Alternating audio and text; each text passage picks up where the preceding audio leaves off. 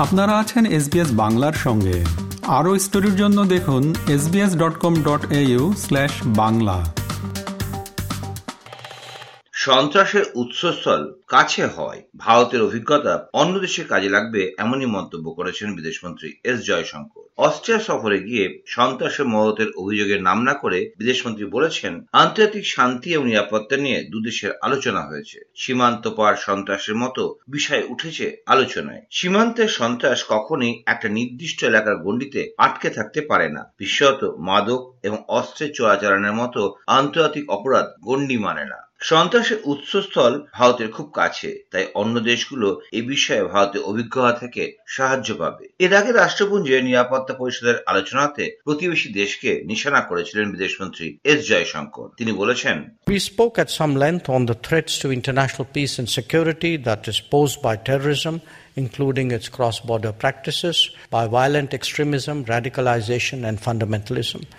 Their effects cannot be contained within a region, especially so when they are deeply connected to narcotics and illegal weapons trade and other forms of international crime. Since the epicenter is located so close to India, naturally, our experiences and insights are useful to others. এদিকে যে কোনো পরিস্থিতি মোকাবিলা করতে তৈরি ভারতের সেনাবাহিনী নাম না করে প্রতিবেশী দেশকে এমনই বার্তা দিয়েছেন প্রতিরক্ষা মন্ত্রী রাজনাথ সিংহ। তাওয়াংয়ে সংঘর্ষের এক মাসের মধ্যেই অরুণাচল প্রদেশ সফরে গিয়েছেন প্রতিরক্ষা মন্ত্রী। আর সেখান থেকেই প্রতিবেশী দেশকে কড়া বার্তা দিয়ে রাজনাথ সিংহ বলেছেন, নিজের শক্তি বাড়ানো সব দেশের পক্ষে জরুরি। ভারত সবসময় যুদ্ধের বিরুদ্ধে, তবে ভারতীয় সেনাবাহিনী যে কোনো পরিস্থিতি মোকাবিলায় সবসময় তৈরি রয়েছে সরকারের অগ্রাধিকার হল জনগণের উন্নয়নের সঙ্গে আরো বেশি সংখ্যক সীমান্ত এলাকাকে সংযুক্ত করা উত্তর পূর্ব অঞ্চল শুধুমাত্র দেশের সার্বিক উন্নয়নের জন্য নয় পূর্ব এশিয়ার সঙ্গে ভারতের সম্পর্ক বাণিজ্য এবং পর্যটনের গেটওয়ে প্রতিরক্ষা মন্ত্রী রাজনাথ সিংহ বলেছেন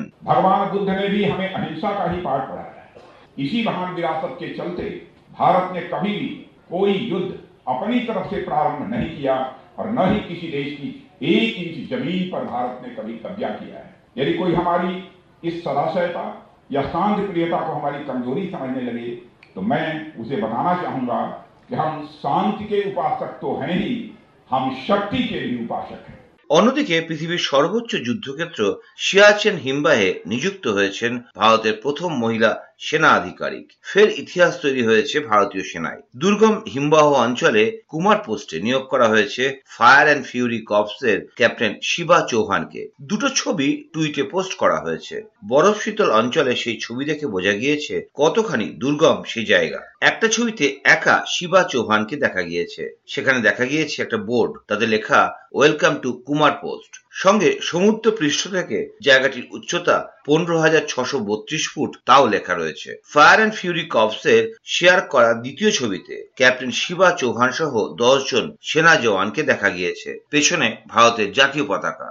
এবার দেশের খবর। নোটবন্দি নিয়ে কেন্দ্রীয় সরকারের সিদ্ধান্তে কোনো ভুল ছিল না, এমনটাই রায় দিয়েছে সুপ্রিম কোর্ট। শীর্ষ আদালতের সাংবিধানিক বেঞ্চ জানিয়েছে, কেন্দ্রীয় সরকারের আর্থিক কোন সিদ্ধান্তকে পাল্টে দেওয়া যায় না। কীভাবে সিদ্ধান্ত নেওয়া হয়েছে তা বিবেচনা করে কেন্দ্রের সিদ্ধান্তকে পাল্টানো যায় না। রিজার্ভ ব্যাংকের সঙ্গে ছমাস ধরে আলোচনা করেই কেন্দ্রীয় সরকার নোটবন্দির সিদ্ধান্ত নিয়েছিল। কেন্দ্রের এই সিদ্ধান্তের পক্ষে মত দিয়েছেন। চারজন বিচারপতি, একজন বিরুদ্ধে মত দিয়েছেন। নোটবন্দি সিদ্ধান্তকে চ্যালেঞ্জ করে সুপ্রিম কোর্টে আটান্নটি পিটিশন দায়ের করা হয়েছিল। বিচারপতি এস নাজিরের নেতৃত্বে পাঁচজন বিচারপতি সাংবিধানিক বেঞ্চ শীতকালীন বিরতির আগে বাদী বিবাদী পক্ষে যুক্তি শুনেছিলেন এবং সাতই ডিসেম্বর রায়দান স্থগিত রেখেছিলেন প্রসঙ্গত দু সালের আটই নভেম্বর পাঁচশো এবং হাজার টাকার নোট বাতিল করে নতুন পাঁচশো এবং দু টাকার নোট চালু করার সিদ্ধান্ত নিয়েছিল কেন্দ্রের নরেন্দ্র মোদী সরকার যদিও এর বিরোধিতা করে কংগ্রেসের নেতা পবন খেরা বলেছেন इस सब पर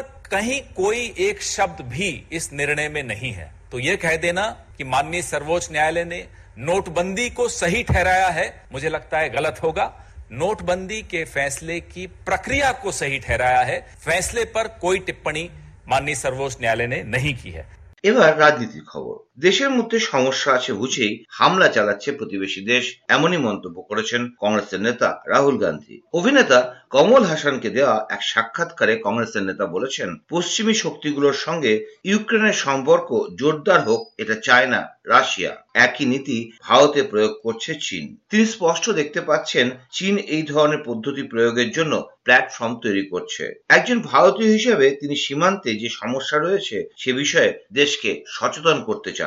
দেশের মানুষকে জানাতে চান দেশের অভ্যন্তরে যা ঘটছে তার সঙ্গে এই সমস্যাগুলো যুক্ত দেশবাসী নিজেদের মধ্যে লড়াই দুর্বল অর্থনীতি বেকারত্ব বৃদ্ধির মতো ঘটনাগুলোর সুযোগ নিতে চাইছে বহিরাগত শত্রুরা সরকারকে অন্তত বিরোধী দলের নেতাদের সঙ্গে এই বিষয়গুলো নিয়ে পরামর্শ করা আহ্বান জানিয়েছেন Rahul Gandhi security today in the 21st century, it's not good enough just to say, okay, what do our borders look like?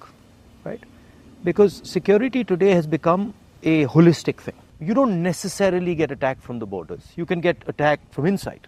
You can get attacked by cyber weapons, you can get attacked by uh, you know use of your media.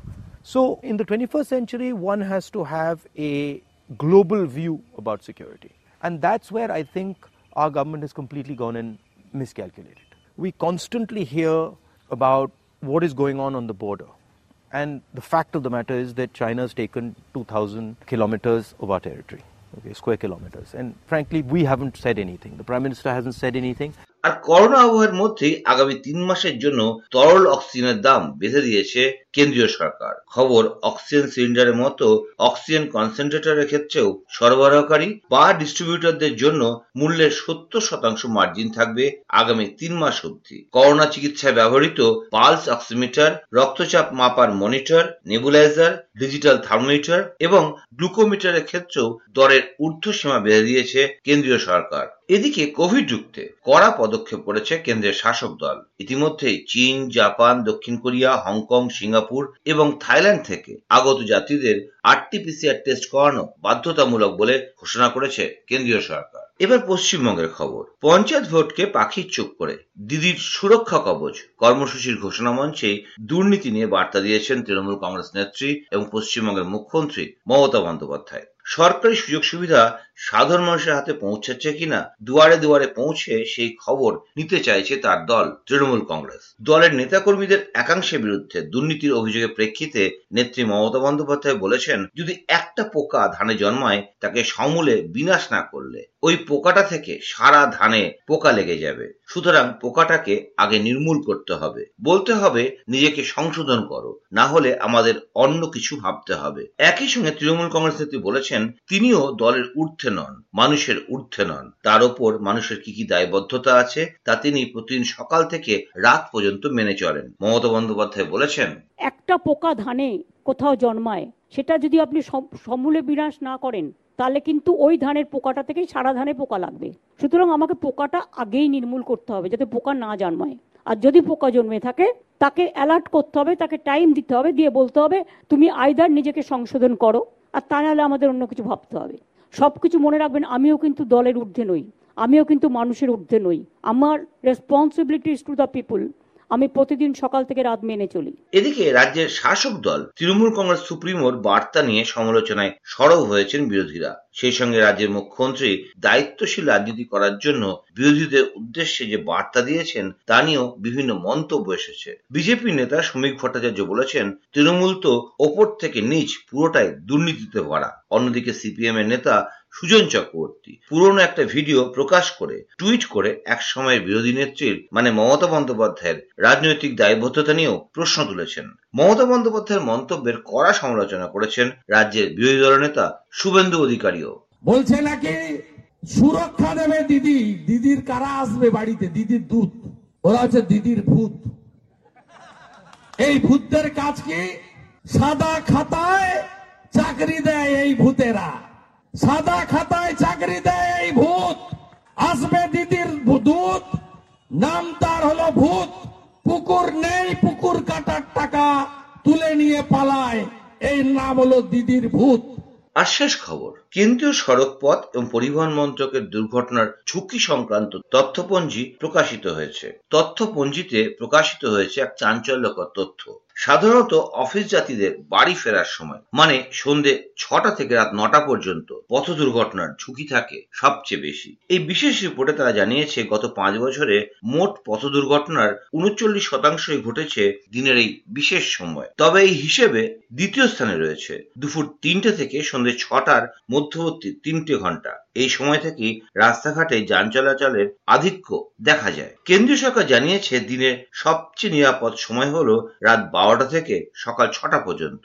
একই সঙ্গে কেন্দ্রীয় সরকার জানিয়েছে, পথ দুর্ঘটনার সংখ্যা শহরাঞ্চলের থেকে গ্রামাঞ্চলেই তুলনামূলক বেশি। দু হাজার একুশ সালে যেখানে গ্রামীণ এলাকায় উনসত্তর শতাংশ পথ দুর্ঘটনা সংক্রান্ত মৃত্যুর খবর পাওয়া গেছে, সেখানে শহরে এমন দুর্ঘটনাজনিত মৃত্যুর হার একত্রিশ শতাংশ। কেন্দ্রীয় সরকারের এই রিপোর্ট বলছে পথ দুর্ঘটনায় মোট মৃত্যুর সাতষট্টি শতাংশই আঠারো থেকে পঁয়তাল্লিশ বছর বয়সী। আর দু হাজার একুশ সালে পথ দুর্ঘটনায় দেশে দেড় লাখ মানুষের মৃত্যু হয়েছে। আমাদেরকে লাইক দিন শেয়ার করুন, আপনার মতামত দিন। ফেসবুকে ফলো করুন এস বাংলা।